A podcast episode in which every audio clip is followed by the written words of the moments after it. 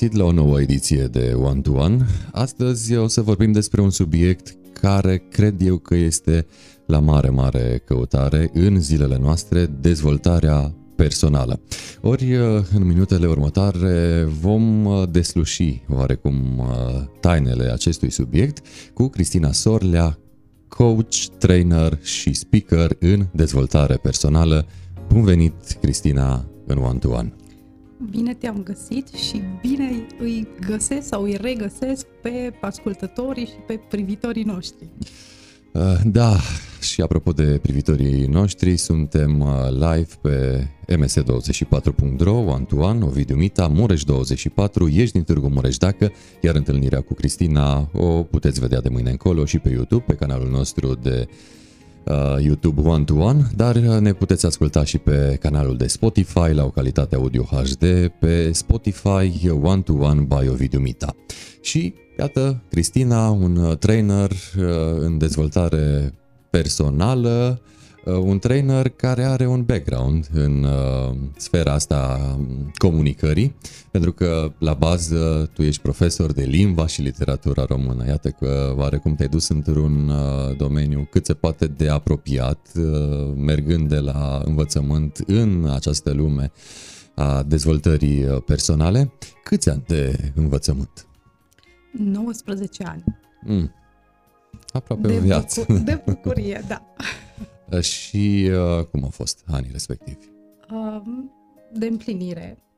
Uh, pot să spun că am crescut mereu. O parte din sufletul meu e așa acolo cu copiii și, și copiii sunt în sufletul meu. Um, și e bineînțeles că e împlinitor și ce fac acum. Um, efectiv am simțit la un moment dat, după ce după 19 ani, când îmi dădusem toate gradele didactice, că ceva nu este în regulă, că așa o neliniște, o frământare și cred că cei care ne ascultă, probabil unii dintre ei, trec prin aceeași etapă din viață. Pentru că chiar cred că vine, că virgulă, limba română, uh, vine un moment când uh, e necesar să avem curajul să facem o schimbare, să facem o schimbare de direcție, o întoarcere, poate la 180 de grade. Uh, și la vremea respectivă nu înțelegeam ce mi se întâmplă, mă simțeam tot mai rău la locul de muncă, uh, vroiam la un moment dat să mă duc la psiholog, credeam că am o problemă serioasă, când de fapt în mine era acea voce spirituală, eu zic vocea creșterii, care vroia ca eu să trec la un nivel următor. Poate era, eu zic, unii zic sursă, putere infinită, eu zic Dumnezeu, sursa noastră creatoare și chiar cred că vroia altceva pentru mine, că avea un plan cu mine într-o altă direcție. Mă bucur că am ascultat atunci acea voce, vocea am ascultat intuiția, vocea interioară, pentru că în acești șase ani pot să spun cu bucurie că am impactat 5.000 de suflete. Deci am avut bucuria și onoarea să lucrez în serviciile mele cu 5.000 de persoane. Faptul că în ce faci tu acum lucrezi cu mai mulți oameni și poți să dai din prisosul tău mai multor oameni a fost un atu în a lăsa învățământul în care știm, ai o clasă sau, mă rog,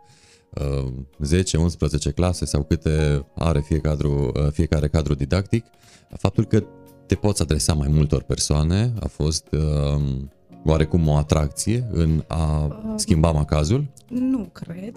La început nu era vorba de număr, era vorba despre devizul meu, descoperă bucuria de a trăi, adică um, vedeam în jur prea mulți oameni triști, necăziți, fericiți, nefericiți, care se plângeau de guvern, de soartă, de vreme, printre care și eu. și mi-am zis că sigur viața înseamnă mai mult și este ceva ce eu nu înțeleg. Și nu doar că vreau să înțeleg acel ceva, ci vreau să dau, odată ce l-am înțeles și îl înțeleg, vreau să dau asta și mai departe celorlalți. De aceea devizul meu este descoperă bucuria de, de a trăi, dar mai întâi a trebuit să descoper eu. Oh, da, normal, nu poți uh, să dai cuiva ceva dacă tu nu ai trecut uh, prin uh, ceea ce vrei să dai uh, altora și să acumulezi. Cum crezi că este educația în România? Pentru că, într-un fel sau altul, și tu sau voi faceți tot un fel de educație. Dar mă refer la cea oarecum sistemică. Cum o vezi tu în România? Um... Ultimilor 10 ani, ca să prindem și perioada în care tu erai cadru didactic activ. Um, eu cred că este pe o direcție bună. Eu sunt o fire optimistă. Acum poate unii colegi o să mă contrazică. Um, pentru că observ în firmele cu care lucrez, uh, echipele cu care lucrez, sunt tot mai mulți tineri um, și sunt tot mai mulți tineri, oameni de calitate, um, oameni de bun simț, responsabili și ei au ieșit de pe băncile școlii și asta spune ceva despre sistemul de educație și așa mai departe. Um, aleg să văd mereu binele din oameni și potențialul din oameni, până la urmă asta este meseria mea, și vreau să cred că orice persoană poate să fie modelată și indiferent ce părți mai puțin bune, să spunem, care e sistemul nostru de învățământ, stă în puterea noastră a fiecăruia să compensăm acel ceva. Adică nu avem dreptul să ne plângem de un lucru pe care nu vrem să-l îmbunătățim. Deci da, dacă doar ne plângem, e ca și când am mai stins un bec și e mai întuneric. Când te-ai plâns ultima dată și de ce? Așa, vreau să zic că stai să, stai să dau din casă. Deci Așa. Deci vreau să zic că înainte să ies din învățământ mă plângeam zilnic, ca să ne înțelegem. Um, au dispărut odată cu schimbarea macazului? Um... Nu, lucrurile astea nu o să dispară niciodată, doar că o să fie tot mai puține. Pentru că stă în firea noastră a oamenilor. Să fim nemulțumiți. Da, câteodată să altul, fim da. nemulțumiți și să vedem partea negativă. Acum, cu ce pot să-i ajut în dezvoltare personală și cu ce m-am ajutat eu, în primul rând, este să văd mai mult partea bună a lucrurilor uh, decât partea negativă. Și aici este o o mare cheie, pentru că oamenii care trăie, sunt mai fericiți mai des, trăiesc, um, văd partea bună a lucrurilor mai des, atunci când viața ne dă de gard, uh, sau mă rog, cădem, pentru că viața este grea și pe nimeni nu ne ocolesc problemele, cei care sunt majoritatea timpului triști, e ca și când au căzut direct pe asfalt. Și atunci zdruncinutura sau repercursiunile sunt mult mai mari, pe când dacă ești în majoritatea timpului fericit, ai o stare de bună dispoziție, muncești cu drag, atunci când viața te dă de pământ, tu cazi pe o saltea. Și atunci te ridici mult mai ușor dintr-o dramă, dintr-o problemă, răspunzi mult mai împuternicit uh, nevoilor sau provocărilor vieții. Când uh, ai ieșit din învățământ știai că vrei să faci asta sau uh, lucrurile s-au mai cimentat așa pe măsură ce a trecut um, timpul? Când am ieșit din învățământ, doar știam că trebuie să fac ceva diferit. Și acel ceva era că trebuie să lucrez cu adulți. Și cam atât. Nu este de mirare că, virgulă, colegii mei de atunci, pe care iubesc și mi-s dragi și acum ne întâlnim și ne-am colindat și așa mai departe, uh, mi-au zis că sunt nebună. Păi, după ce ți-ai dat toate gradele didactice, ai gradație de merit, fusese și vreo trei ani director de școală, vorba ce am făcut carieră. Uh, să renunți dintr-o dată la un salariu stabil, la stabilitate și apoi ce faci? Dezvoltare personală? Și cine a mai auzit în Târgu Mureș de dezvoltare personală? Am avut un curaj nebunesc atunci. În termen de specialitate se numesc salturi cuantice. Bineînțeles că mai târziu am aflat. Și de câte ori în viața noastră avem curajul să ne asumăm riscuri mari, adică să facem un salt cuantic, um, nivelul următor este pe atât de mare sau de împlinitor pe cât a fost și mărimea cu cât, riscului. Cu cât saltul este mai mare, cu atât elanul cu care vrei să-ți confirmi acel salt este pe măsură? Uh, în cazul meu, da.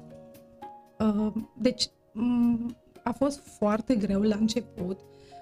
Să-ți dau un exemplu pe cât de greu a fost. Deci, la al doilea meu master, mai master mai înseamnă grupuri mici de oameni care ne studiem o carte sau, mă rog, un concept în întâlniri săptămânale. Și la al doilea meu grup Mastermind, din 10 persoane, mi-a cumpărat o singură persoană și aceea era soțul meu, să ne înțelegem. Uh, când am ajuns acasă am făcut febră 39 și am spus nu-i de mine. Ok, și ce fac în învățământ? Nu mai duc, că nu mă pot face de rușine.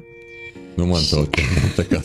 și cred că și asta mi-a dat puțin așa elan atunci când îmi era greu. Uh, dar dacă ar fi să mă uit așa pe ansamblu, mereu era scânteia aceea în interiorul meu care cumva mă atrăgea ca un magnet. Deci totuși ai riscat puțin uh, să lași vrabia din mână pe cioara de pe gard. Uh, dacă îmi permis să dau mai mult din casă... Te rog, de, a, de asta ești aici. ca să spun cât de mult am riscat.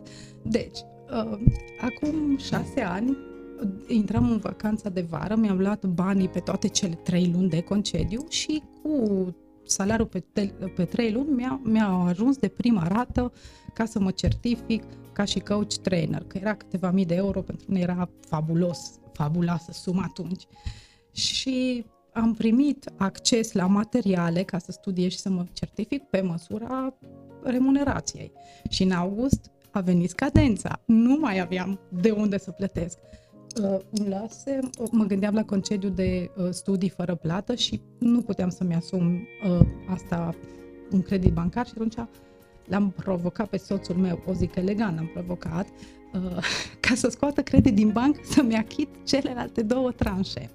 Mai mult decât atât, pentru că și soțul meu mi-a zis, ok, uh, o să te las să scoți credit din bancă pentru că într-o zi când a venit de la serviciu m-a găsit plângând și și-a dat seama că trebuie foarte serioasă și că în mine uh, arde dorința de a merge mai departe, ok, te, te las să scot, sau mă rog, scot credit din bancă pe numele meu pentru tine, dacă îmi spui cum îți găsești clienți. Habar Ups. n-am, habar n-am, i-a spus sincer, nu știu cum o să găsesc, dar știu că o să reușesc. Și este un concept în dezvoltare personală, în coaching, pe care îl și predau acum și îl predau cu integritate pentru că mai întâi l-am trăit înainte să-l cunosc. Um, avem tendința să fim atașați de a ști cum. Ori când vrei să faci un lucru nou, să ieși din zona de confort, când stabilești obiective noi, nu ai cum să devii conștient de toți 10 pași dinainte. Și mulți oameni nu pornesc nimic pe cont propriu sau, mă rog, să treacă la un nivel superior în carieră pentru că nu sunt încă conștienți de toți pașii. Aștept să știu cum. S-ar putea să aștepți toată viața și să nu știi niciodată care sunt toți pașii, pentru că resursele vin înspre noi în timp ce suntem în mișcare. Ce întâmplare sau ce persoană te-a făcut să rămâi în acest uh, domeniu și să nu dai uh, bir cu fugiții după acele credite pe care le-ai luat? Um, Sau uh, men- tu însăți ai avut ceva um, în tine? Sau pe lângă tine, cine a mai fost? Uh, Întâmplare? Da. Um, persoană, persoane? Ok. Păi mentorul meu de suflet de acum șase ani și este în continuare mentorul meu, mai ales că acum am ocazia să fiu mentorată mai de aproape de el, pentru că sunt și profesor în catedra John Maxwell Team, uh, România, de trei ani. Uh, facilitez cularul de dezvoltare a afacerii. Deci, mentorul meu este John Maxwell și mereu am admirat puterea acestui om și dorința lui de a face bine. Uh, iubirea lui față de oameni, dorința lui de a vedea oamenii fericiți dorința lui de a le arăta oamenilor nivelul următor, dorința lui de a le fi oamenilor mai bine. Și atunci mi-am zis, vreau să fiu ca el. Apropo de a fi uh, ca cineva și a ajunge într-o, să zicem, uh, zonă nu foarte populară la noi în țară, cel puțin pe vremea în care tu ai început, dacă atunci sau acum te întreabă o persoană mai în vârstă, cu ce te ocupi, cum îi explici? deja și rememorez scena acum vreo trei ani la biserică, o tanti de vreo 80 de ani. Auzi, doamnă, dar tu Totuși. ce faci? A, și m-am gândit cum îi explic uh, bunicii. Sunt curios ce răspuns ai dat. Îi ajut pe oameni să fie mai fericiți, să se simtă bine. Îi ajut pe oameni să muncească cu bucurie. Îi ajut pe oameni să se bucure mai mult de cei dragi și să se bucure de ei că trăiesc, pentru că, virgulă, chiar cred că bucuria este cel mai bucuria este cel mai înălțător uh, uh, sentiment și starea noastră naturală a oamenilor de a fi este bucuria. Și de fiecare dată când ne îndepărtăm și viața ne face să ne îndepărtăm, că nu putem fi tot timpul fericiți, deci trebuie să o recunoaștem, de fiecare dată când ne îndepărtăm de starea ce, aceasta, uh, cumva nu mai suntem noi. Ne deconectăm de la cine suntem noi cu adevărat și dacă vreți pentru ascultătorii sau privitorii care sunt mai tehnici, mai raționali și foarte multe persoane mă lași cu aburerile astea sau chestiile de spiritualitate și așa, o să explic și din punct de vedere științific, atunci când nu te simți bine, când ești nervos, când ești stresat, când ești îngrijorat, din punct de vedere științific, eficiența noastră ca oameni scade cu 40 până la 40%. De asta unii oameni vin extenuați de la scârbici. Pentru că asta mi-a ieșit. Nu mai predau română. Da, înțeleg de ce ai zis, pentru că tu nu mai simți că mergi la serviciu, probabil. Uh, deci chiar simt că pentru mine e o pasiune. Uh, uneori fac atât de mult că tremur de oboseală și mi se întâmplă mai rar, Uh, și nu-mi dau seama de ce. A, cred că am lucrat prea mult astăzi. Și ce te face fericită? Ai pomenit mai devreme, de vreo câteva ore, acest termen. Um, Ca să poți să-i faci pe alții. Trebuie să fii okay. și tu. Ok. Păi, în primul rând, mă bucur în fiecare zi că mai am o șansă sau, sau mai am o, o, o zi de viață, mă bucur de și fiecare când am mai trezit clipă, odată. Și când am mai trezit odată. Uh, mă face fericită fiecare feedback venit de la clienții mei, uh, de exemplu, de la oamenii de afaceri că am mai angajat uh, trei persoane. Chiar aseară discutam cu o clientă de-a mea din Buzău și până în august dorește să își uh, să creeze încă 30 de locuri de muncă. O altă firmă cu care lucrez din București are 400 de angajați și până la sfârșitul anului dorește să aibă 1000 de angajați asta mă bucură imens de mult pentru că știu că atâtea, atât număr, mă rog, un număr mai mare de persoane um, au o viață mai bună. Antreprenorii atunci când angajează, când creează locuri de muncă, când creează, contribuie la bunul mers al unei țări.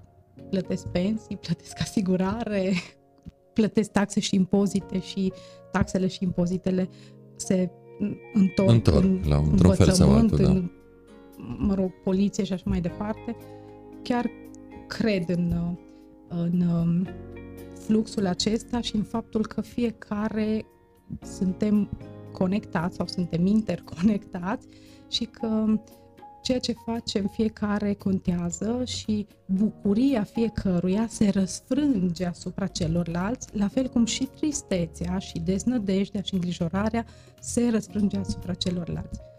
Faptul că vii dintr-un uh, mediu în care se vorbește mult, uh, iată a fost un atu, dar uh, a constituit un atu și faptul că ai știut puțină psihopedagogie, căci ca și cadru didactic Um, se știe și se învață și pui în practică okay. cu elevii. Da și nu.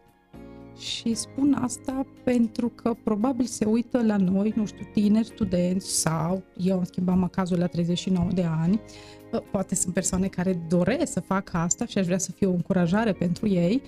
Um, pe de o parte m-a ajutat, dar dacă mă gândesc că acum 70% din serviciile pe care le ofer sunt de coaching, coaching este tehnica ascultării.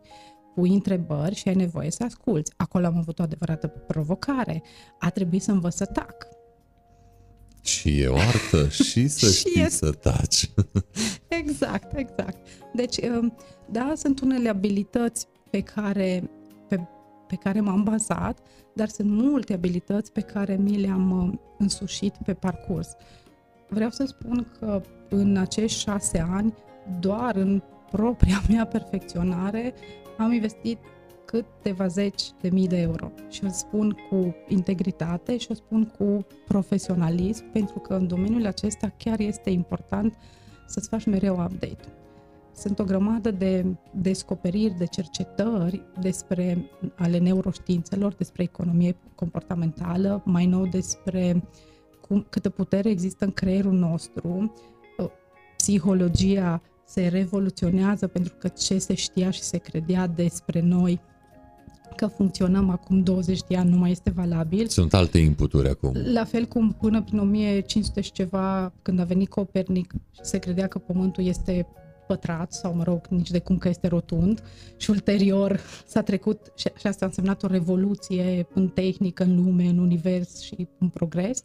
Exact aceleași lucruri se fac uh, la ora actuală prin cercetările asupra analizei comportamentului uman. În uh, descrierea ta de pe site uh, sunt termeni precum uh, coach, trainer, speaker. Hai să îi detaliem puțin ca să înțeleagă și Sigur. poate persoane de vârsta treia care nu sunt foarte familiarizate cu acești termeni.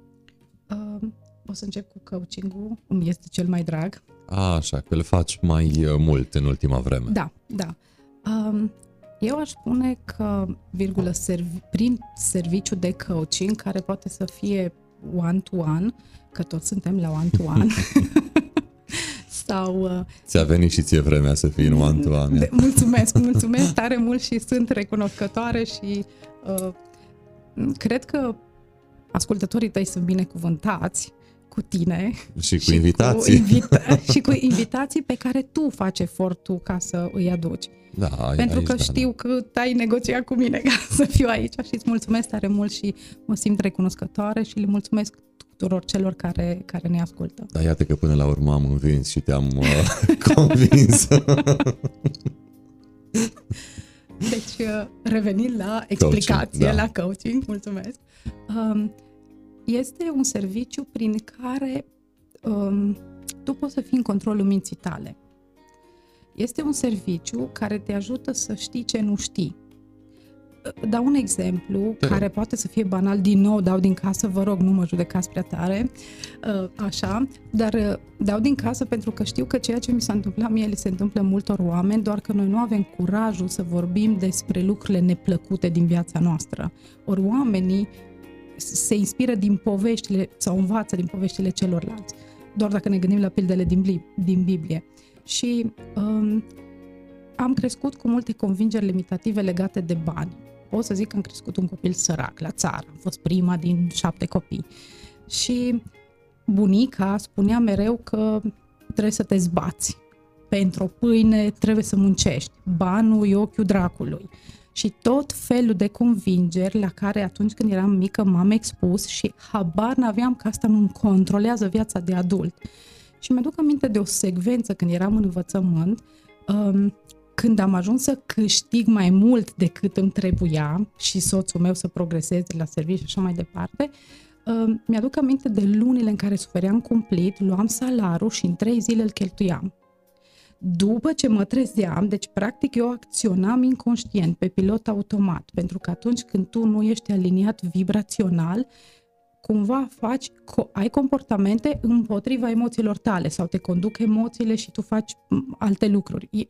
Ești, uh, uh, ești în dizarmonie, dacă vrei.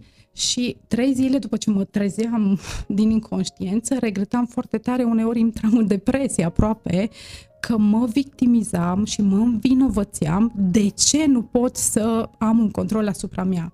Habar n-aveam că eram pe pilot automat și că aveam în subconștientul meu convingeri care mă controlau. Și coachingul te ajută să devii conștient de acele convingeri limitative prin care tu, ca om, îți dai cu stângul în dreptul. E cel mai mare beneficiu sau o, un alt aspect al coachingului te ajută să ajungi mai repede la obiectivele tale. Pentru că atunci când ne vine, suntem cumva la început de an, chiar dacă e februarie, așa pe la jumătate, încă unii își mai fac planuri și uh, așa, și la început de an toată lumea își face multe planuri, uh, își stabilește obiective mărețe. Asta este foarte frumos, înălțător, doar că foarte mulți oameni uită să-și calculeze prețul pe care trebuie să-l plătești ca să-ți îndeplinești obiectivele propuse. Prețul însemnând, în afară de bani, de ce abilități ai nevoie să-ți dezvolți, de ce oameni ai nevoie să aduci ca să te asiguri că, de exemplu, când mi-am deschis SRL aveam nevoie de contabil, am avut nevoie de abilități noi, am nevoie de cineva să facă reclamă, am nevoie de abilități noi. Și atunci, pe drumul către obiectivele noastre, în afară de uh, abilitățile noi, apar multe distrageri. Apar, apar obiceiurile tale neconștientizate, actuale, care nu sunt în armonie cu cine vrei tu să devii.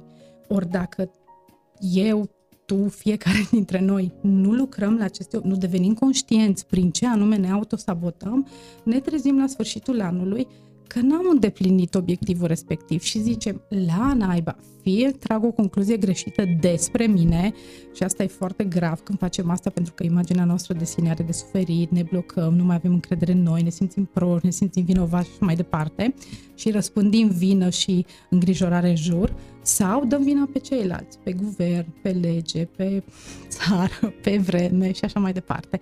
Când de fapt uh, tu nu ai fost conștient de ce anume trebuie să schimbi în tine ca să te aliniezi cu cine vrei să devii. Pentru că obiectivele chiar cred că sunt nu doar pentru a obține niște rezultate, ci pentru a deveni tu în drum spre obiective.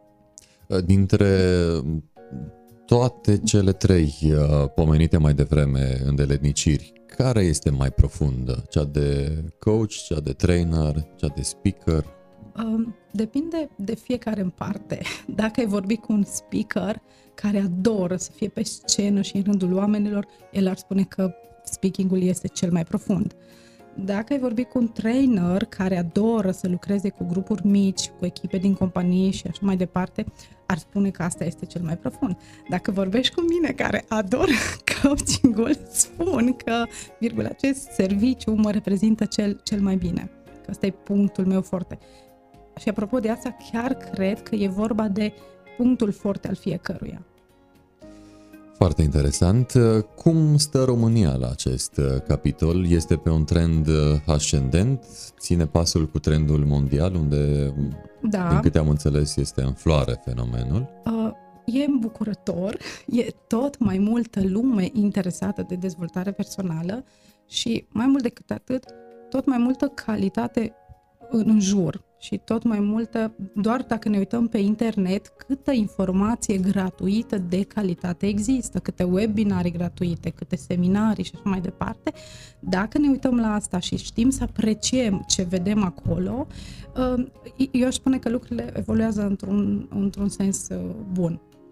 Ai uh, întâlnit în ultima vreme și reticență sau încă mai avem reticență la genul ăsta de abordare? Uh Păi dacă ne gândim că... 3, Sau ea este în scădere? Că 3% din populația, hai să zic 5% din populația României apelează la servicii de dezvoltare personală, pot să-ți imaginezi câtă rezistență am întâlnit. um, un exemplu concret. Te rog. Um, îmi place să ofer și atâta timp cât voi face serviciile acestea, mereu va exista în mine o parte care oferă resurse gratuite.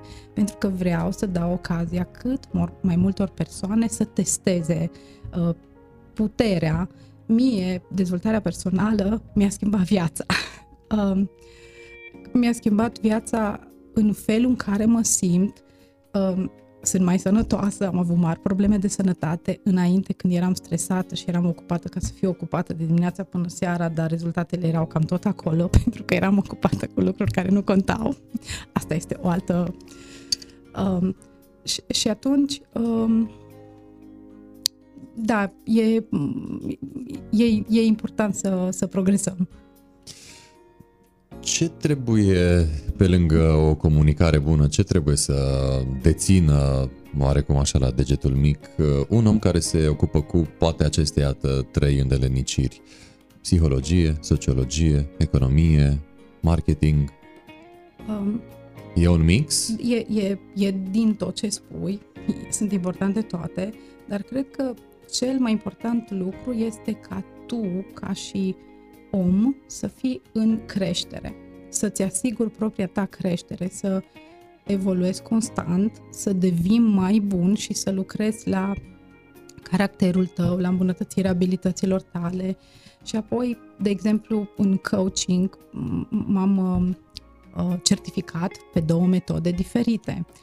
Care ar fi? În, Sau cum ar fi ele? Nu știu dacă am voie să fac reclamă. Pot spune. Suntem într-un mediu online. Ok, ok. Um, aș prefera să, să nu vorbesc Mai voalat. despre... Ok, ok. Uh, păi, ultima metodă pe care m-am certificat de un an de zile are la bază psihologia pozitivă. Um, Ce implică? și sunt um, tot felul de, de...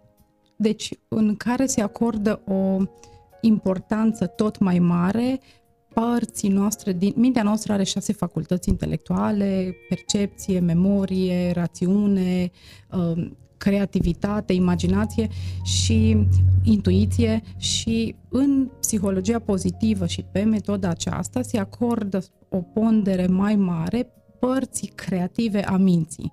Pentru că noi avem atât memoria trecutului, dar avem și memoria viitorului. Și când îmi stabilesc un obiectiv, este foarte important să merg cu mintea mea în viitor și să vizualizez cum voi fi eu, cum mă voi simți atunci când voi fi acolo.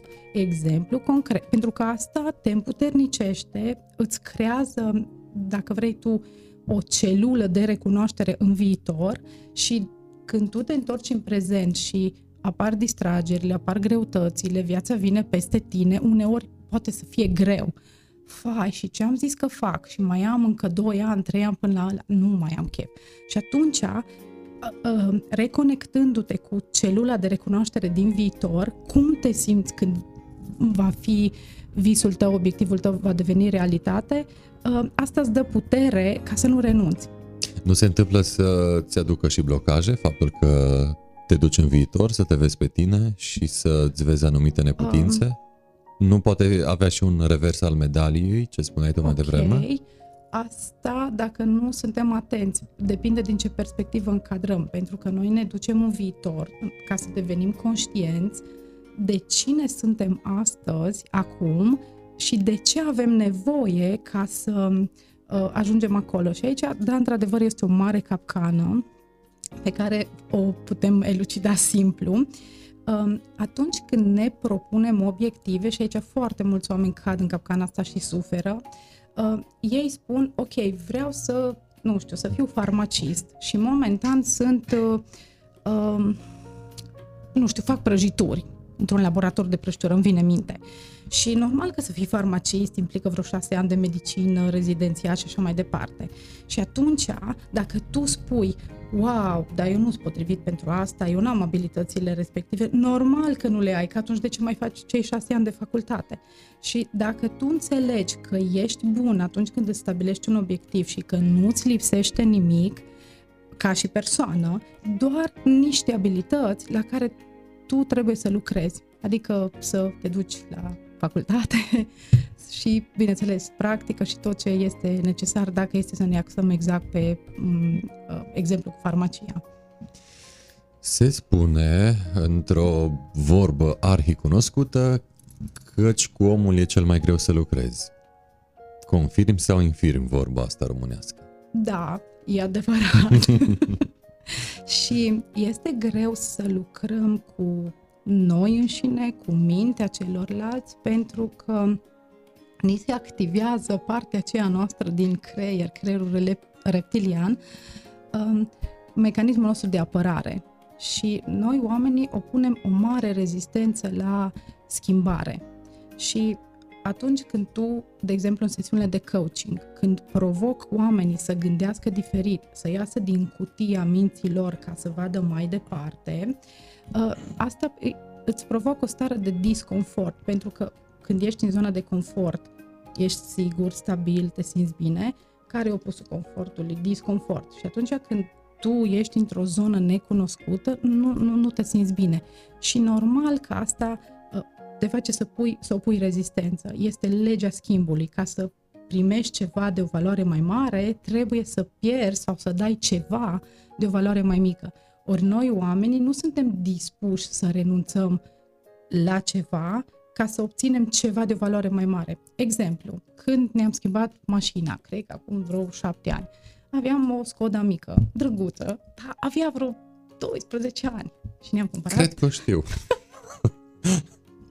și ne-am cumpărat un Nissan, uh, mă rog, la vremea respectivă avea așa vreo 3 sau 4 ani, clar, doar dacă ne gândim la anul fabricației, spune multe despre dotări și așa mai departe.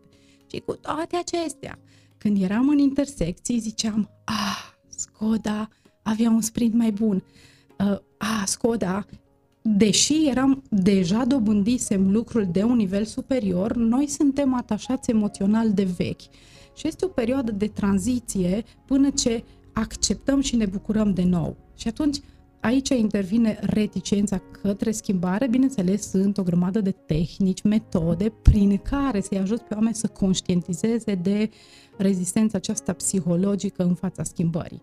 Și zona asta tampon este mai lungă sau mai scurtă în funcție de ce am fost atașați odinioară? Uh, Cred că depinde de la persoană la persoană, se numește bariera terorii în termen de specialitate. Uh, uneori, când oamenii conștientizează, și mi s-a întâmplat în uh, program de coaching, când oamenii, de exemplu, 52 de ani am trăit pe o anumită convingere, că relațiile în cuplu înseamnă așa. Și după 52 de ani mi-am dat seama că, de fapt, eu mă ghidam după o convingere greșită. Și mi s-a întâmplat ca efectiv persoanei care credea în acea convingere să-i se facă uh, rău, să se simtă, mi-a zis, sună la salvare. De ce? Uh, pentru că Uh, bineînțeles că eu știam prin ce trece, știam că trece prin bariera terorii, pentru că atunci când credem ani de zile într-un lucru, acel lucru face parte din noi și ne identificăm cu el ca imagine de sine. Ori când constați că cu cine te-ai identificat tu, întreaga ta ființă, a fost o convingere care nu îți mai servește astăzi, asta poate să producă un cutremur în întreaga ta ființă și de aici dificultatea. Dar dacă înțelegi aceste lucruri, dacă iubești oamenii, uh, poți să fii acolo să-i susții în fața barierei terorii sau să îi ghidezi, cum îmi place mie să spun în coaching, sunt partenerul tău pe drumul către obiectivele tale. Sunt acolo să-ți reamintesc când devine greu sau când apar shiny objects pe parcurs. Rezistența la schimbare este mai pronunțată la persoanele mai în vârstă? Uh, nu cred. Sau cu toții avem această... Cu toții, da, depinde. În, unii au un anumite arii ale vieții, fiecare avem în funcție de cum am fost programați sau cum am fost setați în copilărie. Fiecare avem propria noastră definiție despre familie, despre iubire, despre bani, despre sex, despre cuplu, despre religie. De, de, fiecare avem o convingere. Și în funcție de cât de împământăniți, cât de mult ținem la convingerea aceea, cât de mult face parte din ființa noastră, cu atât este mai grea uh, schimbarea sau să accepti ceva diferit. Uh, care au fost uh, grupurile uh, la vârsta cea mai uh, joasă cu care ai lucrat?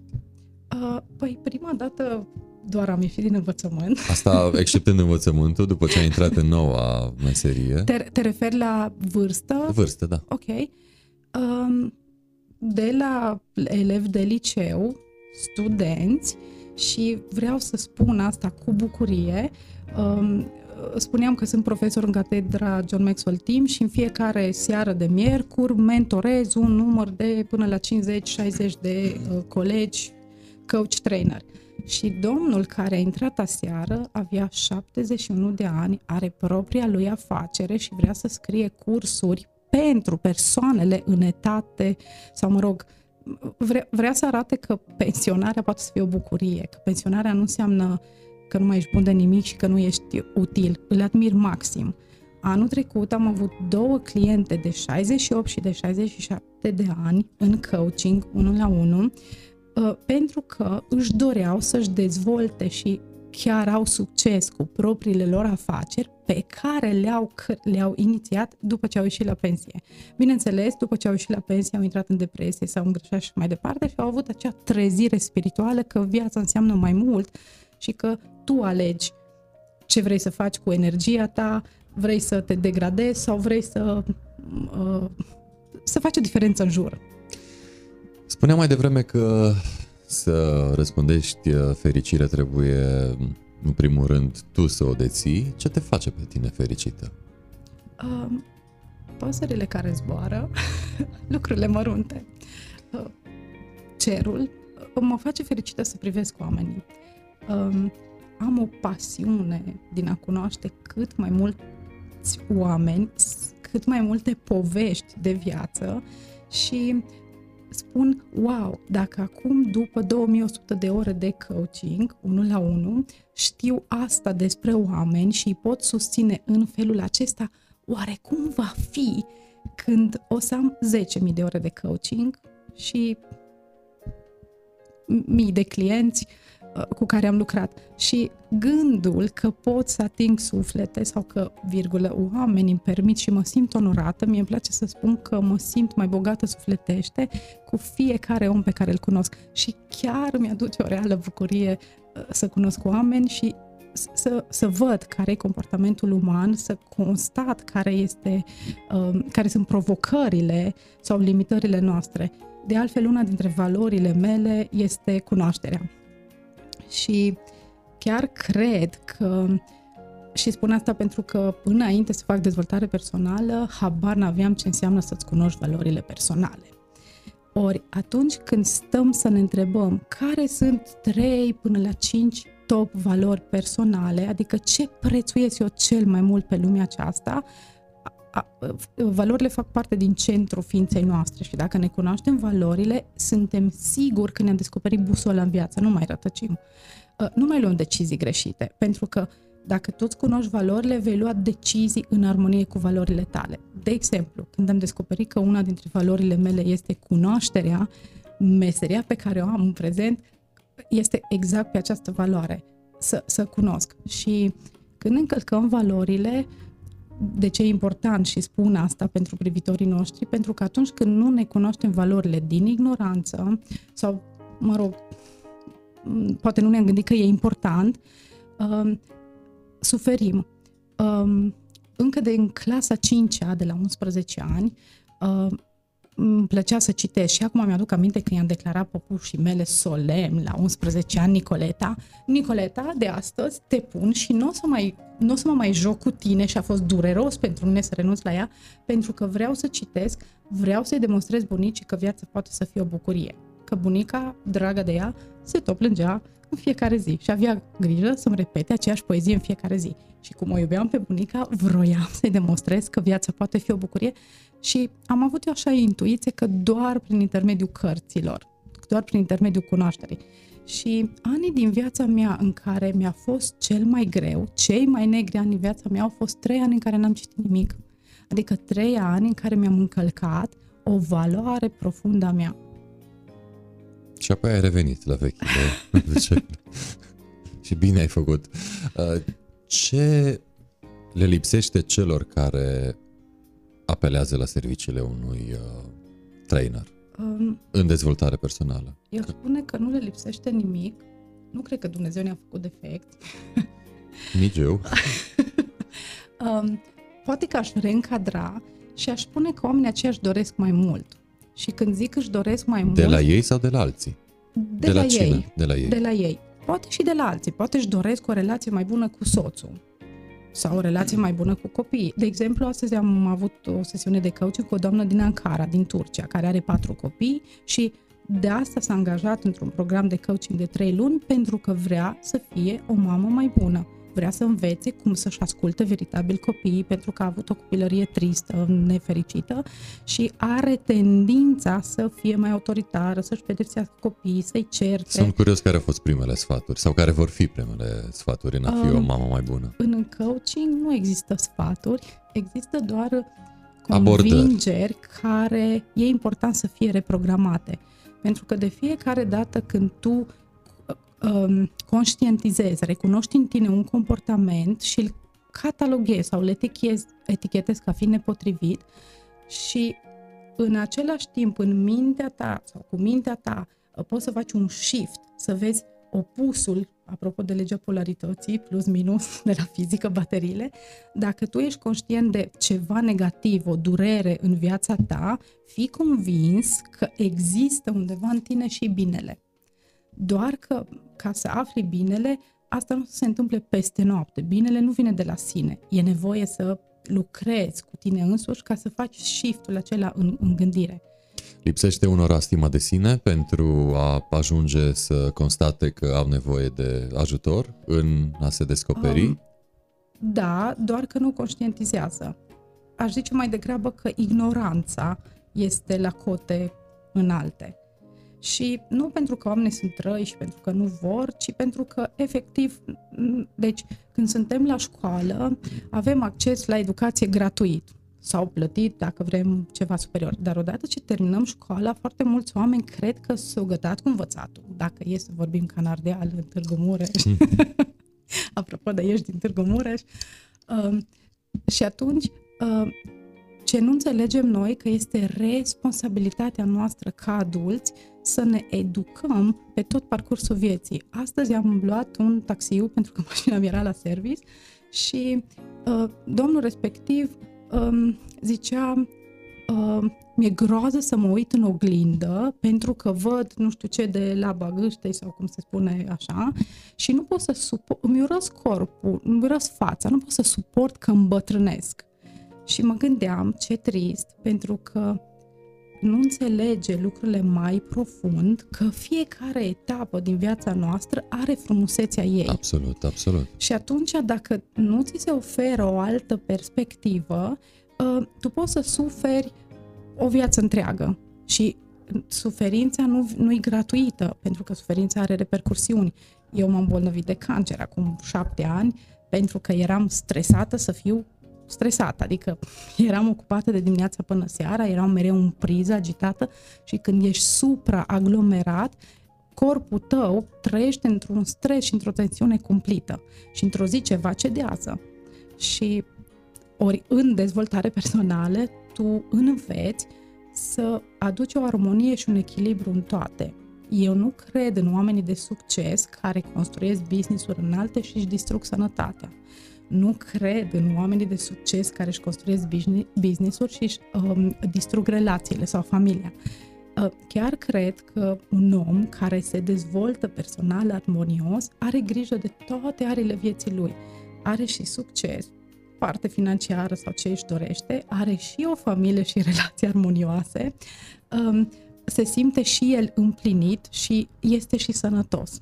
Um, noi avem mai multe arii din viața noastră și este foarte important să avem grijă să lucrăm la toate arile din viața noastră, pentru că să zicem că lucrăm în patru arii ale vieții noastre, dar neglijăm sănătatea, la un moment dat neglijența asta ne va costa mult. Adică când nu mai ai sănătate, se duc toate celelalte toate patru celelalte. arii. Se și spune că alergăm să acumulăm uh, cât mai mult capital material pentru ca mai apoi să-l dăm uh, tratând ce am pierdut uh, acumulând respectivul capital, adică sănătatea. Apropo la, de acest aspect de acumulări, de blocaje și așa mai departe, uh, blocajele cele mai frecvente vin uh, din sfera materială sau din cea interioară? Uh, cred că din dialogul nostru intern cu noi înșine. De acolo vine cele mai, cea mai multă dram, traumă, suferință, drame. De exemplu, um, că poate se întreabă, nu știu, dacă se uită la noi oameni de business sau așa mai departe, cum pot să-i ajut pe oamenii de business. Și um, a venit un domn care avea 20 de angajați și îmi zice în producție, oameni simpli, minunați, că toți oamenii sunt minunați și fiecare meserie este onorabilă, și îmi zice, Cristina, dacă mă cert într-o zi cu 4-5 angajați, eu 4 zile mă duc acasă și mă închid, nu mai sunt bun de nimic. Și ori în 4 zile tu poți să-ți pierzi clienți, poți să-ți pierzi comenzi, afacerea ta poate să aibă mult de suferit. Asta înseamnă gestionare interioară și atunci cea mai mare provocare este cu dialogul nostru intern negativ, cu traumele noastre neintegrate, cu convingerile noastre care ne țin pe loc. Ă, se și spune în dezvoltare personală că viteza cu care te îndrepți către succes, succes în plan relațional, în plan familiar, în plan sănătate, nu mă refer când spun succes doar la bani, că unii oameni înțeleg greșit definiția de succes. Deci viteza cu care te îndrepți către succes este viteza cu care pui stop la dialogul tău intern negativ um, mi-aduc aminte înainte să încep pe drumul, procesul meu de dezvoltare personală, care chiar cred că este un, un proces continuu. Mulți oameni suferă de boala destinației. Cred că dacă participă la două, trei cursuri, o cită o carte, nu am bifat-o și pe asta, să mă lăsați cu dezvoltarea personală, că nu mai fac nimic, că am făcut-o. Dezvoltarea personală nu e un eveniment, e un proces care durează toată viața. Tu toată viața ta poți să devii. Poți să fii așa cum faci tu și te admir maxim, influențezi oameni în diverse arii ale vieții. Indiferent cât de greu îți este un, într-un domeniu care, să spun, e mai restrictiv sau așa, niciodată asta admir la tine, niciodată nu um, te-ai dat bătut sau nu te-ai supus limitărilor ce ai încercat. Dacă n-ai putut acolo, ai încercat să aduci lumină sau binecuvântare sau să faci bine într-un alt mod, în altă direcție. Chiar cred că mereu putem mai mult și te admir pentru asta. Mulțumesc! Uh, apropo de public și de oameni, până la urmă este, iată, omul, uh, obiectul muncii tale. Care e publicul tău țintă? Cel puțin până acum. Cam care a fost? Um, până acum 2 Sigur ani... se încadrează da. în niște tipare, uh-huh. pattern-uri, așa că suntem curioși cam care ar fi. Um, când am început, uh, eram atât de entuziasmată că oriunde mergeam, vânzătoarea de la pâine când mă vedea zicea sigur o să livrez un training, deci înțelegi. Deci la început credeam că toată lumea este clientul meu. Ori asta e o convingere greșită, da, pe acolo am fost, pentru că cu cât ești mai um, filozofic, mai vast, de fapt nu spui nimic. Și cu cât spui mai concret, cu atât spui mai mult. Bineînțeles, strategie de marketing, definirea nișei, avatarul de client și așa mai departe.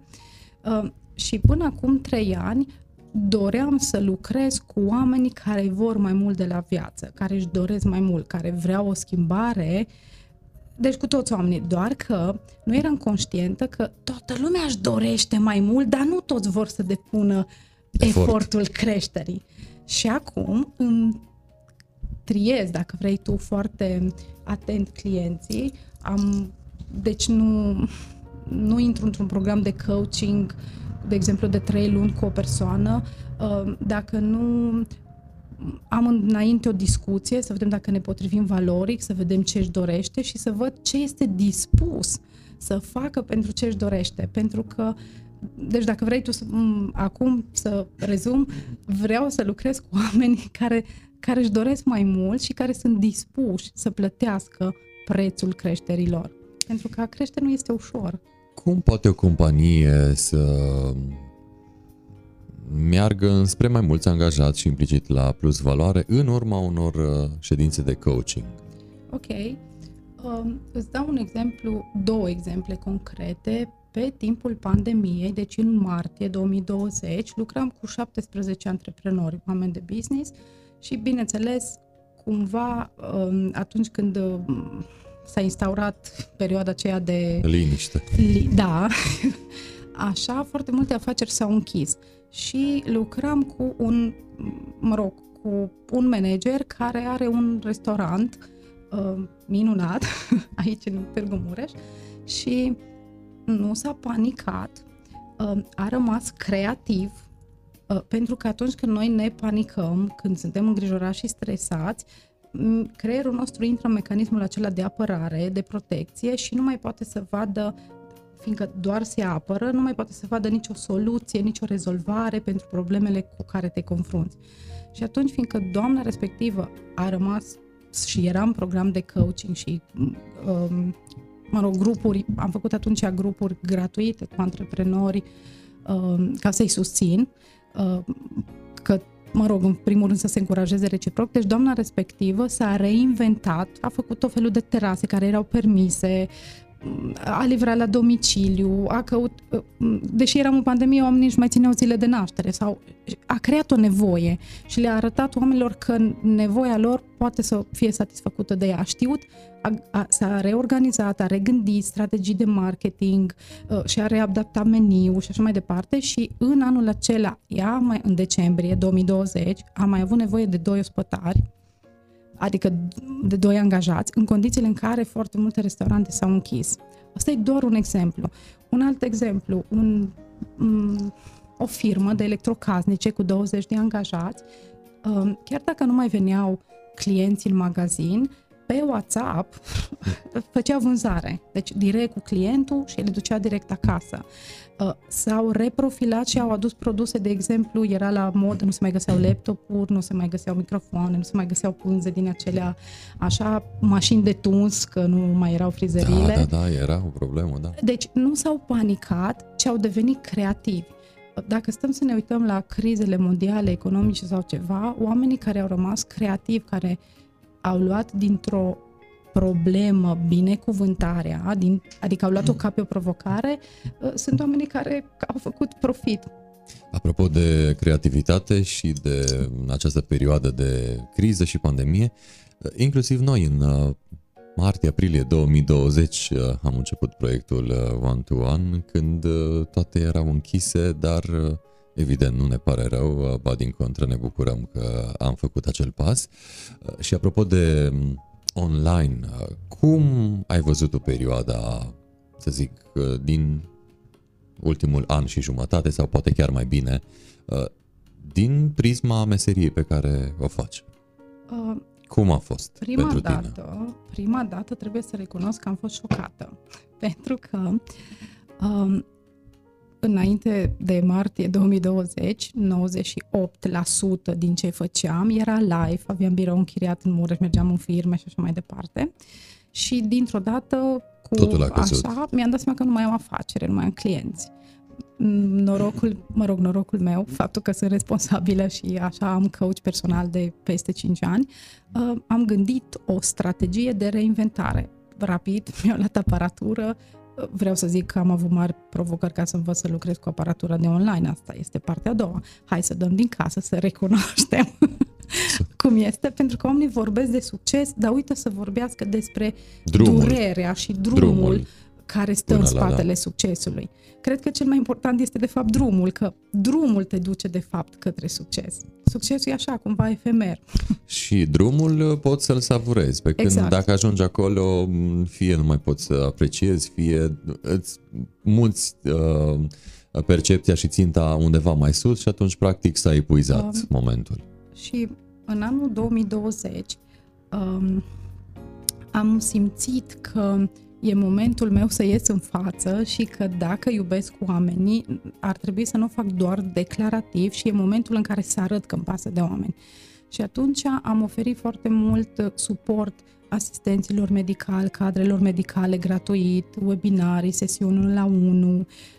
Am lucrat foarte mult cu antreprenori, deci pot să spun că din um, martie și până în mai la sfârșit toate acțiunile mele, cred că 10% mai erau plătite și în rest m-am focusat pe a ajuta oamenii. Și în anul 2020 vreau să spun, chiar cred că dacă primăvara plantezi abundent, toamna culege abundent. Vreau să cred că în perioada aceea a pandemiei am ieșit să plantez, să plantez valoare în sufletul oamenilor, să plantez o mână de ajutor acolo unde era nevoie. Uh, și în 2020, practic, eu mi-am dublat cifra de afaceri, business-ul și numărul de clienți și mai departe în an pandemic. Și în 2020 am avut cele mai multe firme și echipe din firme în portofoliul meu. Pentru că ajutând oamenii gratuit în perioada aceea imediat provocatoare, ulterior oamenii respectivi au venit înspre mine pentru că și-au permis să vină spre mine. Um, pot să spun că pentru mine a fost în continuă creștere pentru că am ales să să mă focusez sau să mă uit. Mereu sunt nevoi în lume, doar că e important să ne uităm unde sunt acele nevoi și, și cum pot să le suplinesc eu. Da, sunt colegi care s-au lăsat de meserie sau au pus pe pauză, mai ales colegii trainer care lucrau preponderent cu, cu companiile.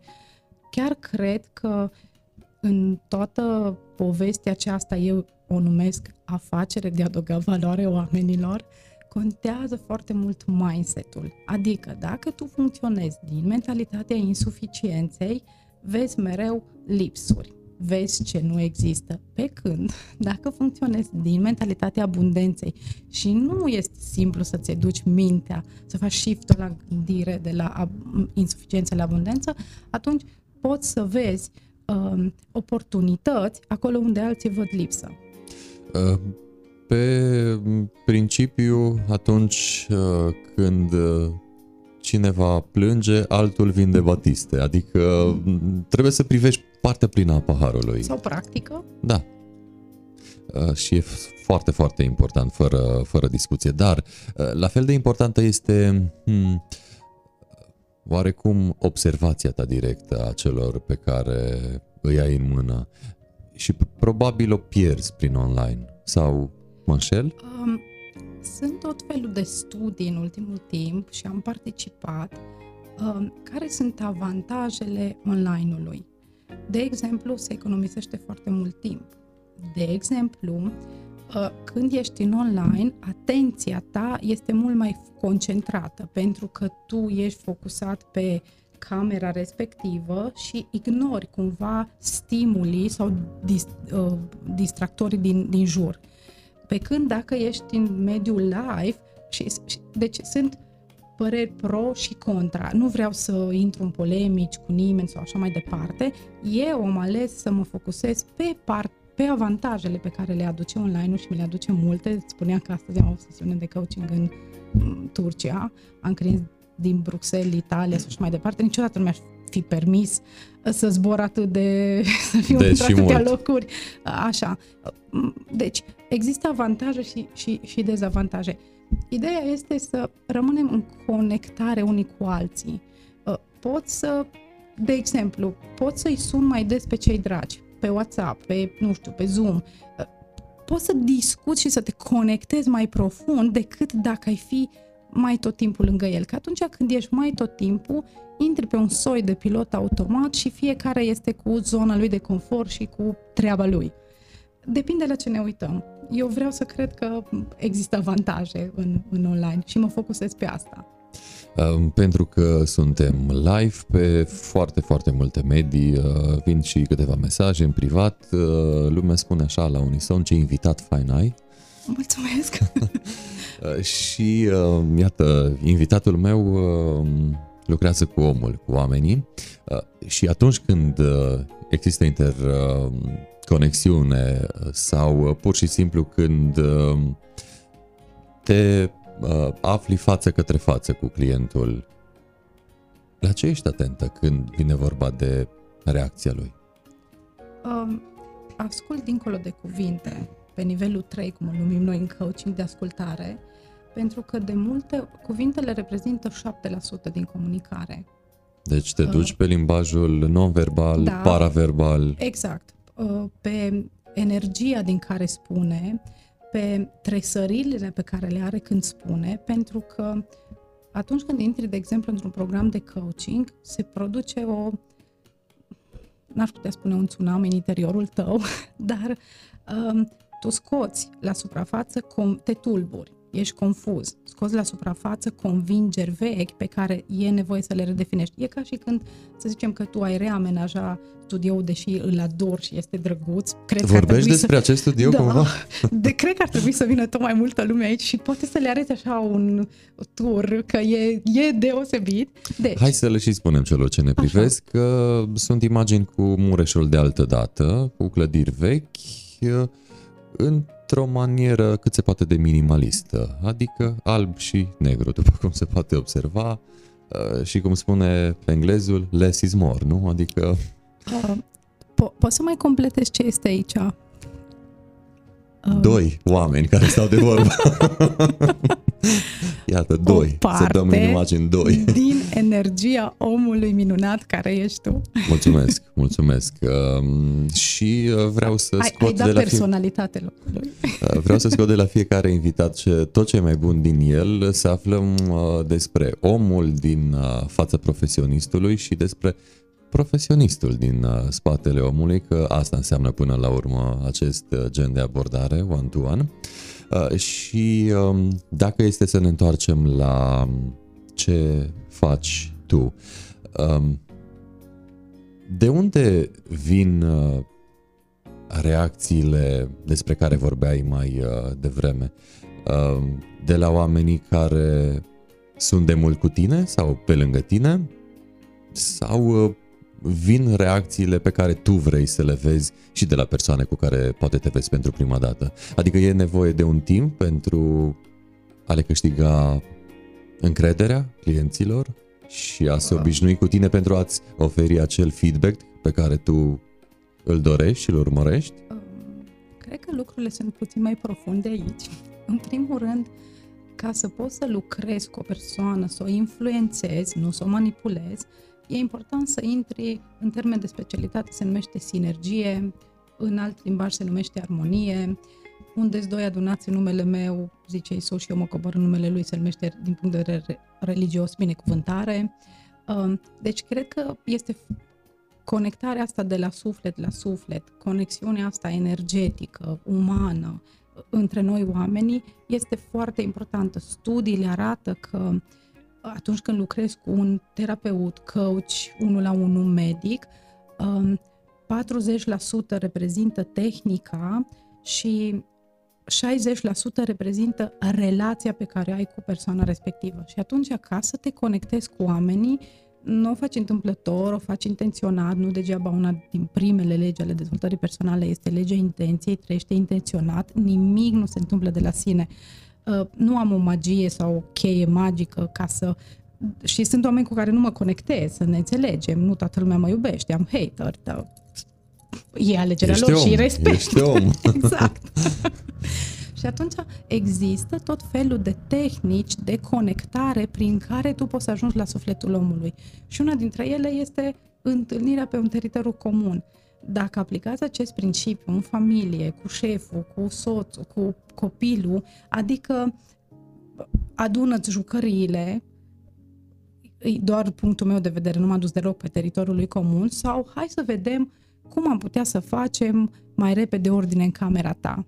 Eu m-am dus puțin la el pe, și, și ne-am întâlnit la un punct comun. Se numește mai întâi m-am conectat, atinge omului sufletul ca după aceea să-i poți atinge mintea. Și cred că vin din învățământ și știm că, bineînțeles că mai dat-o și eu câteodată în bară, că doar sunt om, când mergeam în, la catedră și fără să te conectezi cu elevii, să-i întreb cum se simt, ce fac, astăzi vă predau verbul.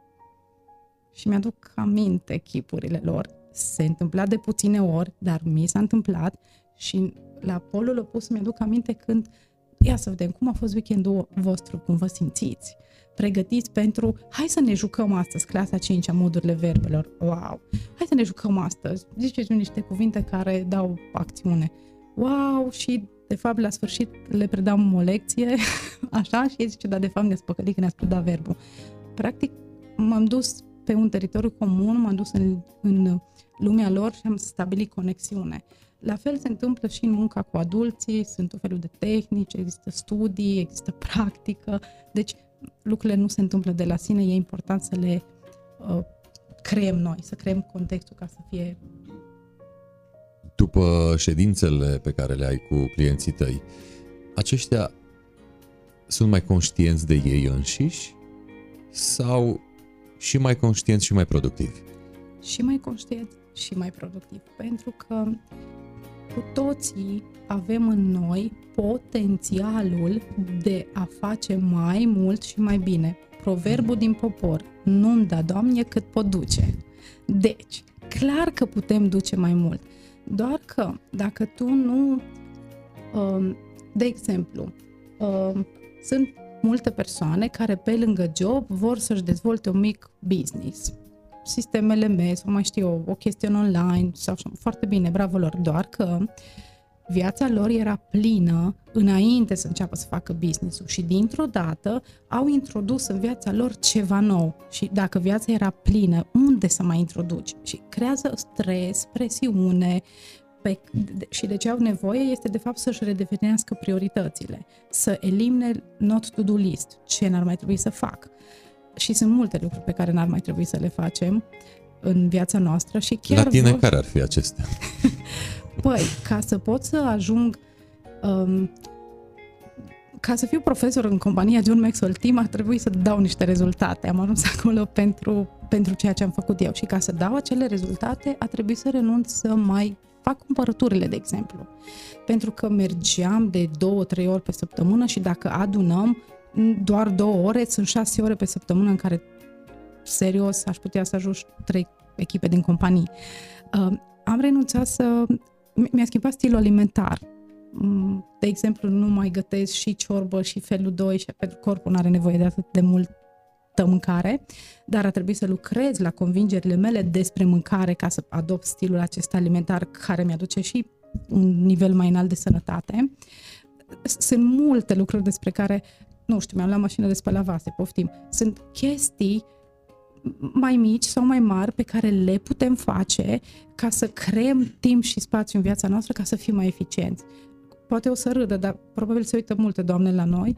Înainte spălam vasele într-o oră și jumătate. Înainte, când eram pe pilot automat, când eram ocupată să fiu ocupată și când am conștientizat, m-am cronometrat, wow, dar stai că le-aș putea spăla și în 20 de minute. Și automat am economisit o oră din viața mea. Uh, iată, Apropo de eficiență.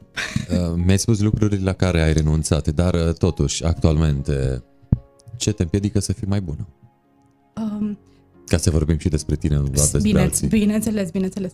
Uh, nivelul meu de conștientizare, pentru că, virgulă, ca și clienții mei și eu sunt în propriul meu proces de creștere și încă nu sunt conștientă de ce nu sunt conștientă. Uh, hai, hai, dau din casă din nou. Te rog, e seara datoră din casă. Simte Sper că nu mă judecă prea tare oameni.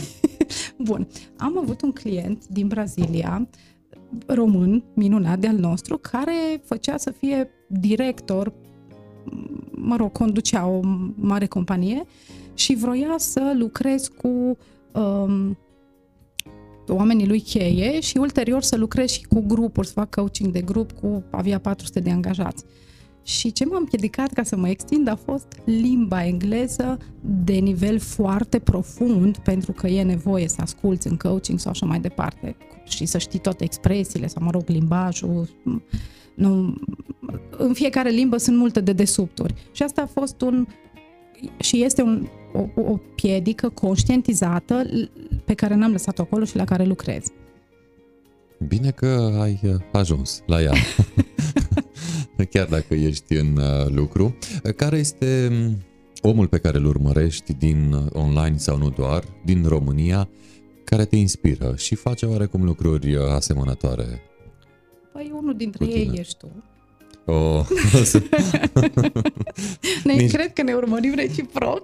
Nici Bine, nu FBI și... Nu, nu, nu. nu. Cât se poate de Bun, pozitiv. Îmi place da. tare mult. Nu știu dacă neapărat sunt exact din domeniul meu, dar mie îmi place să spun oamenii de suflet pe care îi urmăresc. O ador pe Simona Halep, îl ador pe Buhnici, deci... Înseamnă că îți place și tehnica, el e un da, om foarte tehnic. Îmi, îmi place Paul Olteanu, îl ador da. pe Cristiano Nățiu. Doamne, câți români minunați avem în țara aceasta! Da, trebuie să-i uh, descoperim uh, că internetul ne permite acest Și dăm lucru. voie să spun că îl respect, îl ador și îl prețuiesc pe Sorin Popa, care este președintele companiei John Maxwell Team România. și chiar um, în 10 ani a construit ceva, un imperiu din nimic. Și știind care, este, care au fost durerile creșterii și procesul lui de creștere, cu atât mai mult îl, îl, îl admir și îl stimez. Apropo de uh, John uh, Maxwell, uh, iată, încă nu mi-a fost dat să primesc un cadou în emisiune, primesc acum o carte din partea Cristinei. Uh, uneori câștigi, uneori pierzi sau înveți uh, să pierzi. Uh, cele mai importante lecții de viață sunt deprinse din eșecuri. Uh, ce o să găsesc între aceste două coperte ale um, cărții cadou pe dacă, care am prezentat Dacă acum? ar fi să rezum într-un singur cuvânt, cartea o ador. A avut cel mai mare impact în viața mea și îmi place să dau mai departe uh, cărțile acestea.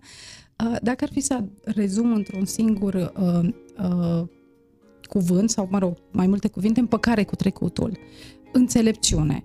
Pentru că um, um, dacă noi ducem cu noi traume din trecut, păi nu sunt acolo pentru că mama, tata sau așa mai departe. Uh, și asta e ca o piatră de moară care ne trage în jos în loc să ne lasă să mergem liberi în, înainte. Și atunci primul capitol al cărții sunt exerciții prin care tu înveți cum să extragi binecuvântare din toate dramele din trecutul tău. Și asta înseamnă că ierți, că te eliberezi și că te însănătoșești până la urmă. Pentru că cancerul e boala resentimentelor. Mulțumesc uh, tare mult uh, pentru Mai cadou. e un exercițiu pe care, Te rog. uh, foarte valoros, care mi-e așa de suflet, um, să-ți faci propria ta declarație de responsabilitate. Foarte mulți oameni nu pot să zică nu și fac tot ce le spun ceilalți. Și asta îi frustrează. Și fac asta cumva din obligație, uite, l-am ajutat, dar nici nu știe să fie recunoscător. Cumva nu mai este ajutor, că ajutorul lor nu, nu vine dintr-o energie bună. Și atunci capitolul acela ne învață, ne ajută să conștientizăm um, care sunt lucrurile pentru care eu sunt responsabil și care sunt lucrurile pentru care nu ar trebui să fiu responsabil și să nu mi le asum.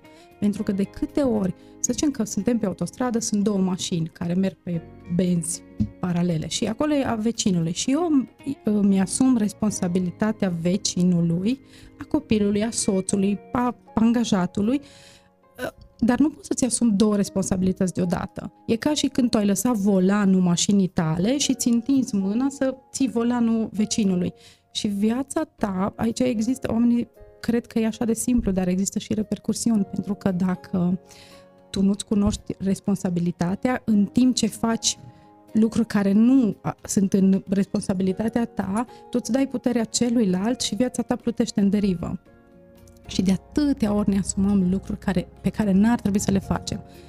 Îi creăm câteodată și pe copii și am trecut pe acolo când eram la un nivel mai scăzut de conștientizare, îi facem dependenți de noi în loc să le lăsăm să fie independenți. Angajații, uh, foarte mulți antreprenori angajatori deleagă sarcini, dar nu deleagă și putere. Și atunci îi face pe oameni dependenți de el. Am intrat într-o firmă de IT și în primele 5 minute, când am început sesiunea de coaching, s-a descris, nu exagerez, cam de 5 ori ușa, mie venea să râd. Șeful, unde avem hârtie uh, de Xerox?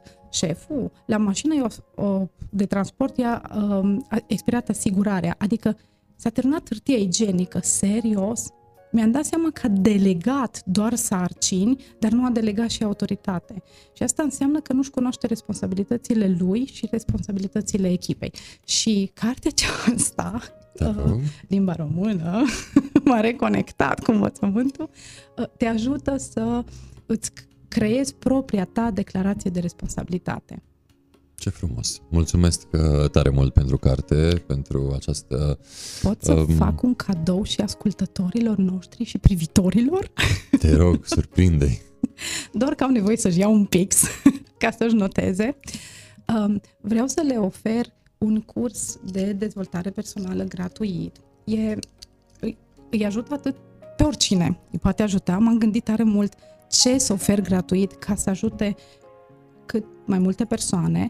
Practic, dacă se înscriu pe cristinasorlea.ro slash abonare, acum mulțumesc că îmi dai voie să-mi fac reclamă, Așa, avem acum site-ul uh, în imagine. Super, super, super. Uh, acolo vor primi pe e-mail linkuri către trei lecții.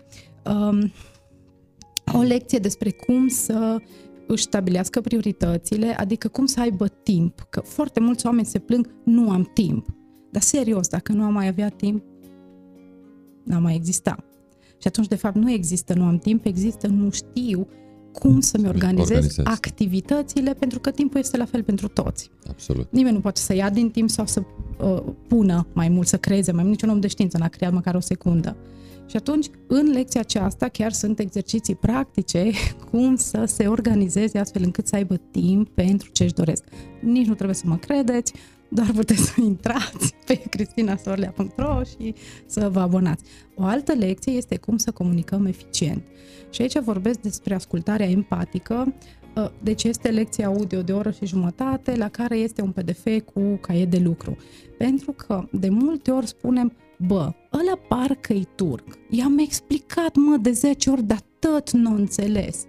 Da, dar tu i-ai explicat de 10 ori la fel, din perspectiva ta nu ai sta să-l ascult sau să înțelegi. Dăm voie să văd ce am ajuns la tine.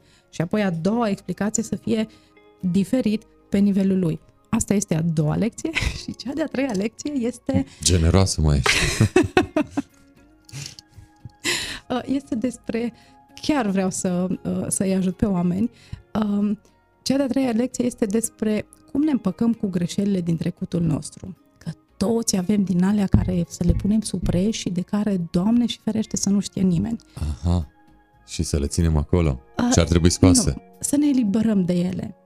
Asta înseamnă că ar trebui să dăm cu aspiratorul și pe Uh, supraești, Da, nu? și după aceea, uh, poate că o să râdeți, dar toți avem asta, uh, când uh, am făcut eu personal exercițiul acesta, că îmi place să dau lucrurile care le-am testat în viața mea cu integritate și care funcționează. Puterea exemplului întotdeauna este Exact. binevenită. Um, mi-am scris pe vreo 3 sau 4 pagini chestii din astea care erau supreș și am avut grijă să încui ușa, să nu se uite nimeni așa. Și pe aceea am avut grijă să mă duc la uh, foc, cum stăm noi la munte, așa acum, dacă tot ne permite online, nu asta, și să mă asigur că fiecare bucățică din acele două foi a ars ca să nu vadă, dar a fost un fel de eliberare, catarsis, mi-am dat voie să pun în locul acelor um, emoții care îmi blocau um, puterea de înțelegere, eficiența și așa mai departe, să pun lucruri noi.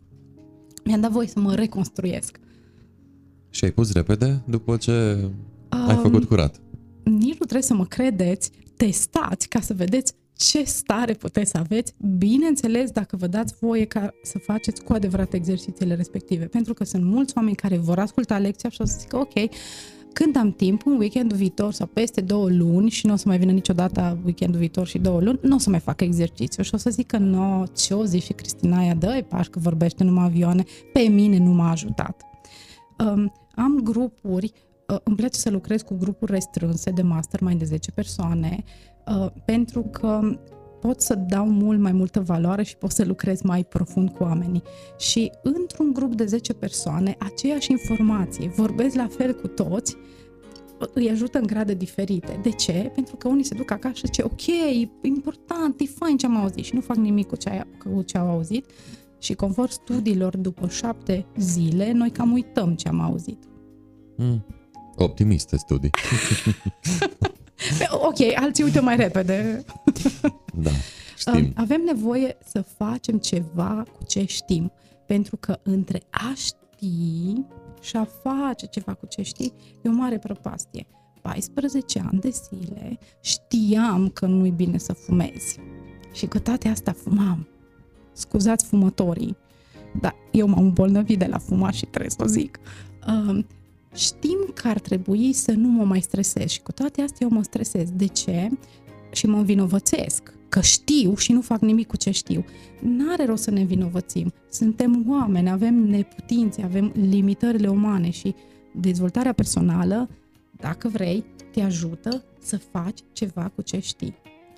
Să faci ceva ca să-ți fie mai bine. Pentru că dacă informația ar avea putere, cum se credea greșit în urmă cu câțiva ani, toți am fi 90-60, bogați, atunci s-ar pune, cred că, taxă de intrare pe Google, pe internet, cred că 1000 de euro, la cât bine am putea să luăm de acolo să recoltăm. O, da. Unde te vezi peste 10 ani? Uh, în Cipru. Sau cum? În Cipru, uh, pe plajă, Stând de la pe casa Zoom. noastră, Stând pe uh, Zoom. cu clienți. Team building cu uh, firme, cu companii. Visul meu este să... Asta e un vis măreț, așa. Mm, îmi Dor, cred că dacă îl fac public o să mă împuternicesc așa și o să-mi zici tu peste 10 ani că Chem din nou peste 10 ani. Și mai repede, dar și peste 10 ani. Mulțumesc! Deci, visul meu este să sprijin foarte mult uh, antreprenoriatul și să creezi un mediu sau un context, m, poate școală e prea mult spus, uh, prin care să ajut tinerii la început de drum care doresc să devină antreprenori. De ce cred foarte mult în antreprenoriat? Pentru că există o mare putere. Tu când ești angajat, și, și da, poți să fii angajat cu minte de antreprenor. E o mare diferență. Am fost 19 ani angajat, respect, știu că e nevoie să fim angajați, că nu toată lumea poate fi antreprenor, dar mă refer la partea aceea din antreprenoriat care îți conferă mereu contextul să devii. Ca și antreprenor ai o grămadă de provocări. Odată trebuie să creezi viziunea afacerii, să ai grijă ca angajații tăi să-ți accepte viziunea, că degeaba o creezi, dacă nimeni nu te urmează, devii mucenic. Uh, și sunt o grămadă de lucruri pe care e, e o metodă prin care tu poți să faci mai mult bine și diferență în jur. Chiar cred că cu cât un antreprenor um, are o facere mai înfloritoare, cu atât taxele doar care le plătește la stat sunt mai multe, poate poate să doneze, pentru că atunci când faci afaceri pe valori sănătoase, uh, de la un moment dat nu mai ești interesat de succes, ci ești interesat de semnificație, de împlinire. Și de la un moment dat, până la un moment dat în viață, noi luăm de la lume. Avem nevoie, conform nevo- piramidei lui Maslow, să ne satisfacem nevoile de hrană, de adăpost, de mașină de casă. Dar la un moment dat, tu oricâte mașini ți-ai lua, oricâtă casă, nu mai ai nevoie de chestiile alea materiale. Întorci, dai înapoi. Exact. Și atunci, și sunt unii oameni care nu se dezvoltă spiritual, care emoțional, personal, dacă vrei, și când ajung în punctul acesta, în loc să facă shift-ul către semnificație, fie devin se panichează, o să-mi distrug averea, cum eu țin, devine o problemă și cum lucrez cu oameni care la început sunt striviți de businessurile lor și după aceea învață să se împuternicească, să devină mai mari pe interior ca să poată să susțină imperiul care l-au creat în, în exterior. Și de la un, moment, un anumit moment, de la un moment dat, uh, treci către semnificație. Și în antreprenoriat este cel mai bun mediu în care tu poți să faci uh, uh, o, o diferență în jur. Dacă ne uităm la cei care au finanțat, nu știu, cercetările pentru vaccinuri, COVID, uh, pentru, nu știu, poliomelită, pentru donațiile din cercetare, cine au făcut asta? Antreprenorii, oamenii care au adunat bogăție. Chiar cred că bogații pot fi cinstiți și să aducă înapoi societatea. Da, exact, exact. Și mă duc un pic mai încolo, cu încă 10 ani, uh, probabil uh, la vârsta în care vei îmbrățișa pensionarea și cum te vezi peste 20 de ani? Păi, uh, eu vreau să trăiesc 102 ani. Până la 90 de ani o să țin traininguri. Ador să lucrez cu bătrânei. Văd prea mulți, inclusiv din familie, oameni care cred că pensionarea înseamnă boală, medicamente și degradare. Și n-ar trebui să fie așa. Și da, n-ar trebui clar. să fie așa și îmi doresc să pot să contribui cât mai mult în lume, nu știu, să scriu cărți, să țin cursuri, să ca oamenii să ajungă să se bucure de bătrânețe, să înțeleagă că e o etapă importantă uh, din viața noastră și să fie lumină pe unde trec. Uh, nu, am înțeles, am înțeles tot ce ai spus, dar un singur aspect uh, nu am cam înțeles. De ce 102 ani? Um, habar n-am, așa am fost inspirată să cred. Sau ar exista o explicație. Am întâlnit o bătrânică de 102 ani în Italia, um, care s-a dus la coafor. Bine, eu credeam că are vreo 80 și ceva de ani la cum arăta și am zis, vă admir că faceți asta și de fapt îmi zice cealaltă coafeză, sta, sta să vă spun că ți are 102 ani. Uh, și mi-a rămas așa în suflet, în minte, chiar cred că E important cum gândești și nu ne cum... trimite întâmplător oameni în fața noastră. Uh, noi, ne, deci, evoluăm datorită altor oameni. Ne inspirăm unii pe ceilalți. Uh, uh, reciproc. Și atunci cred că e important să fim responsabili și să ne gândim, cred că lumea ar fi un loc mult mai bun dacă fiecare dintre noi dimineața când ne-am trezit înainte să ieșim din casă, ne-am întrebat astăzi cum vreau să fac o diferență în jur. Astăzi cum impactez oamenii. Pentru că studiile arată că noi influențăm direct într-o zi și asta mediu, că sunt introvertiții care influențează mai puțin și extrovertiții mai mult, dar în medie noi influențăm 16 oameni pe zi, direct. Acei 16 oameni, sigur vorbesc despre, uite, m-am vorbit cu Ovidiu, uite, am auzit-o pe Cristina și 16 ori 16 cât e? 200 și cam atâția oameni influențăm noi într-o zi și dacă am devenit mai conștienți de cum influențăm, nu ne-am mai certat copilul în public, nu ne-am mai bârfi soțul. Uh, am fost și pe acolo. Hmm. uh, deci, sunt lucruri simple, care par simple, dar sunt greu de pus în practică. Ori atunci când ești într-un mediu de creștere, nu știu, în cursuri, în webinarii, în ce vrei tu, sau citești constant o carte de dezvoltare personală sau asculți un curs home study, uh, atunci în mașină, îți expui mintea la alte lucruri de calitate care îți arată un nivel superior și e ca și când îți reprogramezi mintea. Unul dintre mentorii mei internațional, Paul, Mar- Paul Martinelli, care a fost dat afară din liceu la 16 ani de drăguț ce era, așa, uh, și a ajuns uh, antreprenor de succes și uh, speaker internațional. Uh, el zicea că uh, a, a economisit, lucra pe acoperiș și a economisit 200 de dolari și a cumpărat un aspirator vechi și a început o afacere de curățenie. Și i-au trebuit 10 ani ca să-și reprogrameze gândirea de la sărăcie, de la lipsuri. Când ai lipsuri, vezi peste tot lipsuri. Oamenii care funcționează pe mentalitatea sărăciei, dar mie ce îmi dă, dar mie când îmi mărește salariul, dar eu ce câștig de aici? Pe când oamenii care sunt evoluați, care au lucrat la propria lor dezvoltare personală, uh, se întreabă mai des cu ce pot să te ajut, cum pot să te servesc, cum pot să te slujesc. Oare care întrebare ne aduce mai mult bine? și a durat 10 ani să-și reprogrameze gândirea. Așa că cred că uh, chiar cred că nu ar trebui să treacă măcar o zi în care să nu ne fi alimentat mintea cu ceva bun de calitate, o muzică de calitate, o imagine minunată. Să admir natura e cea mai frumoasă Sublim. metodă de... de sunt, sunt o grămadă de lucruri simple, doar că e nevoie să fie făcute constant. Cristina, mulțumesc tare mult pentru că ai venit să ne spui una alta despre ce înseamnă coaching și dezvoltare personală. Um, o să ne vedem și peste 10 ani și peste 20 de ani. Până la 90 când mă pensionez. și uh, Promit că și la 101 ani, dacă va mai fi această emisiune, vom sta oarecum de vorbă. Apropo, Sper să ne mai înțeleagă lumea la hai 100 să fac, de Hai să facem o glumă așa, mai în glumă, mai în serios. Elon Musk, chiar cred că este un geniu în viață, este, a da. făcut o declarație că până în 2050, și suntem în 2022, deci nu mai e așa mult, o să populeze Marte cu 1000 de locuitori. Și știi ce mi-a trecut prin cap? O să am 71 pe atunci. Ăia o să aibă nevoie de un trainer. Mm. Succes! Mulțumesc! Auzi, eu rămân pe aici. Vroiam să încheiem într-o notă optimistă și pozitivă. Eu rămân pe aici și te anunț. cum vreți.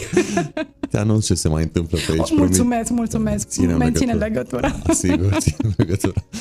Cristina, mulțumesc încă o dată pentru faptul că ai fost uh, alături de noi. Uh, bafte multe în tot ceea ce faci succes în a ajuta și coordona și a le deschide mințile celor ce au nevoie să le fie deschisă și cu siguranță când uh, ai uh, ceva de spus interesant, ușa noastră a studioului pe care l-ai uh, lăudat va fi mereu deschisă. Ovidiu, dăm voie să-ți mulțumesc și eu și să le mulțumesc tuturor celor care ne-au ascultat pentru răbdare, pentru implicare. Mă simt onorată să pot să vorbesc în fața lor și și ei sunt parte din visul meu să dau valoare oamenilor. Așa că vă mulțumesc și vă, mă simt onorată. Și nu uitați, intrați pe cristinasorlea.ro, vă așteaptă niște teme acolo puse la dispoziție, iată, de invitata mea darnică din această seară. Uh, mulțumesc, Cristina, încă o dată și spor în toate. O seară cu bucurie! Să fie, să fie. Și dacă e, să închem cu devizul Descoperă bucuria de a trăi. Să o descoperim, să o descoperim. Mulțumesc încă o dată. Am stat de vorbă cu Cristina Sorlea, trainer și speaker, iată, pe acest râm al dezvoltării personale. Am fost live pe One to One, ms24.ro, Ovidiu Mita, paginile de Facebook, dar și pe grupurile de Facebook Ești din Târgu Mureș Dacă și Mureș24. Această întâlnire cu Cristina o puteți urmări de mâine încolo și pe canalul nostru de YouTube, One to One, dar de asemenea o și puteți asculta la o calitate audio HD pe contul nostru de Spotify One to One by Ovidiu Mita. Uh, până data viitoare, spor în toate numai bine și, cum spunea Cristina, să descoperim bucuria de a trăi. Bye bye!